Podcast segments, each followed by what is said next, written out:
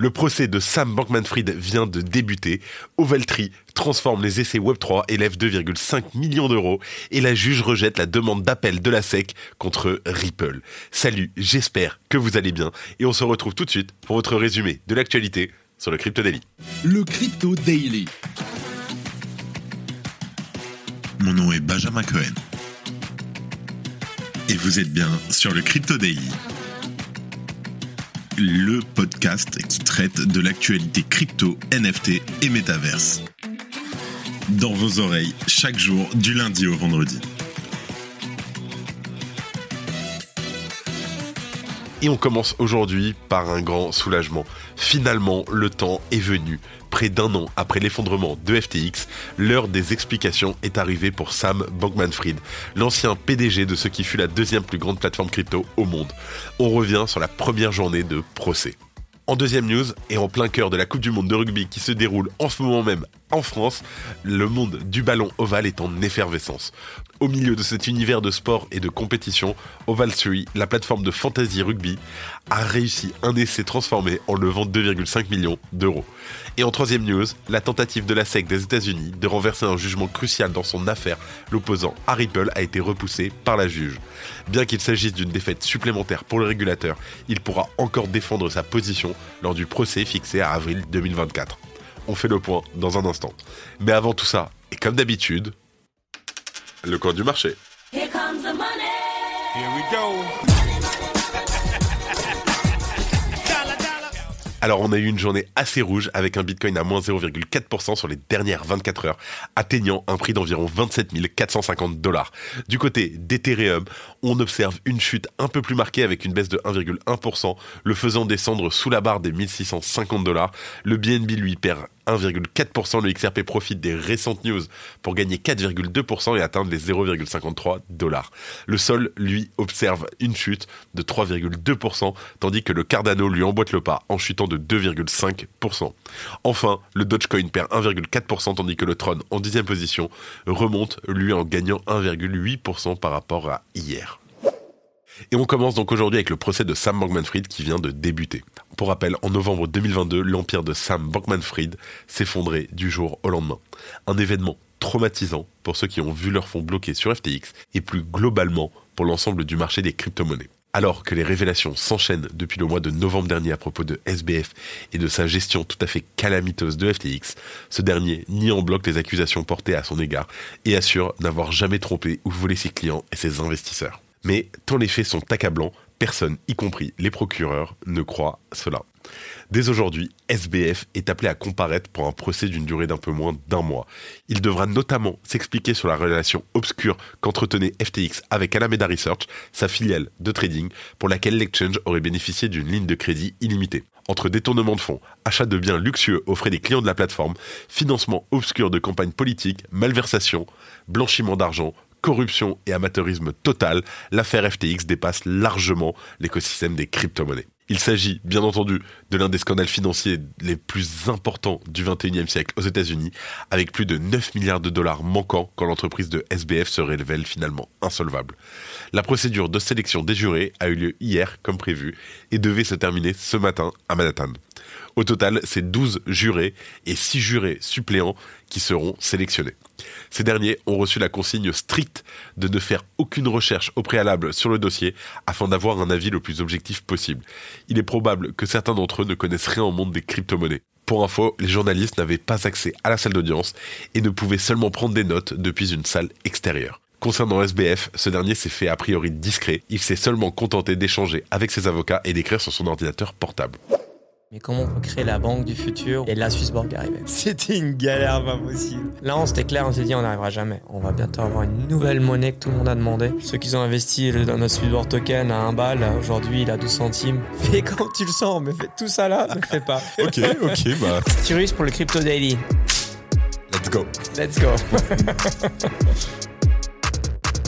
Comme vous avez pu l'écouter, on a reçu Cyrus pour notre première interview filmée sur le Crypto Daily. Restez connectés. En deuxième news, Ovalie transforme le Web3 et lève 2,5 millions d'euros. La levée de fonds d'Ovalie comprend 1,65 million d'euros en capital investissement avec le soutien d'acteurs majeurs comme Interval Capital, Cliff Capital ainsi que celle de certains joueurs de rugby professionnels. Le reste des fonds a été levé grâce à une émission de token, une ICO. Avec une communauté de près de 50 000 utilisateurs à travers le monde, Ovalie a révolutionné l'expérience des fans de rugby en introduisant des NFT permettant de jouer au Fantasy Rugby World. En seulement 4 mois, ce jeu a rencontré un succès phénoménal, générant 350 000 dollars de ventes, et ces ventes se sont effectuées sur différentes plateformes dont Binance, démontrant la popularité croissante du projet Web3. Pour célébrer cette victoire, Ovalie a récemment lancé un nouveau jeu de fantasy rugby gratuit intitulé Play and Own. Ce jeu offre aux utilisateurs la possibilité de confronter leurs équipes en endossant le rôle de manager. Les points sont attribués en fonction des résultats réels des matchs. En fonction de leur classement final, les joueurs peuvent remporter diverses récompenses pour enrichir leur collection et améliorer leur performance. La mission d'Ovalie est de continuer à démocratiser l'utilisation du Web3 pour les fans de rugby, renforçant ainsi les liens émotionnels entre le rugby et ses fidèles supporters.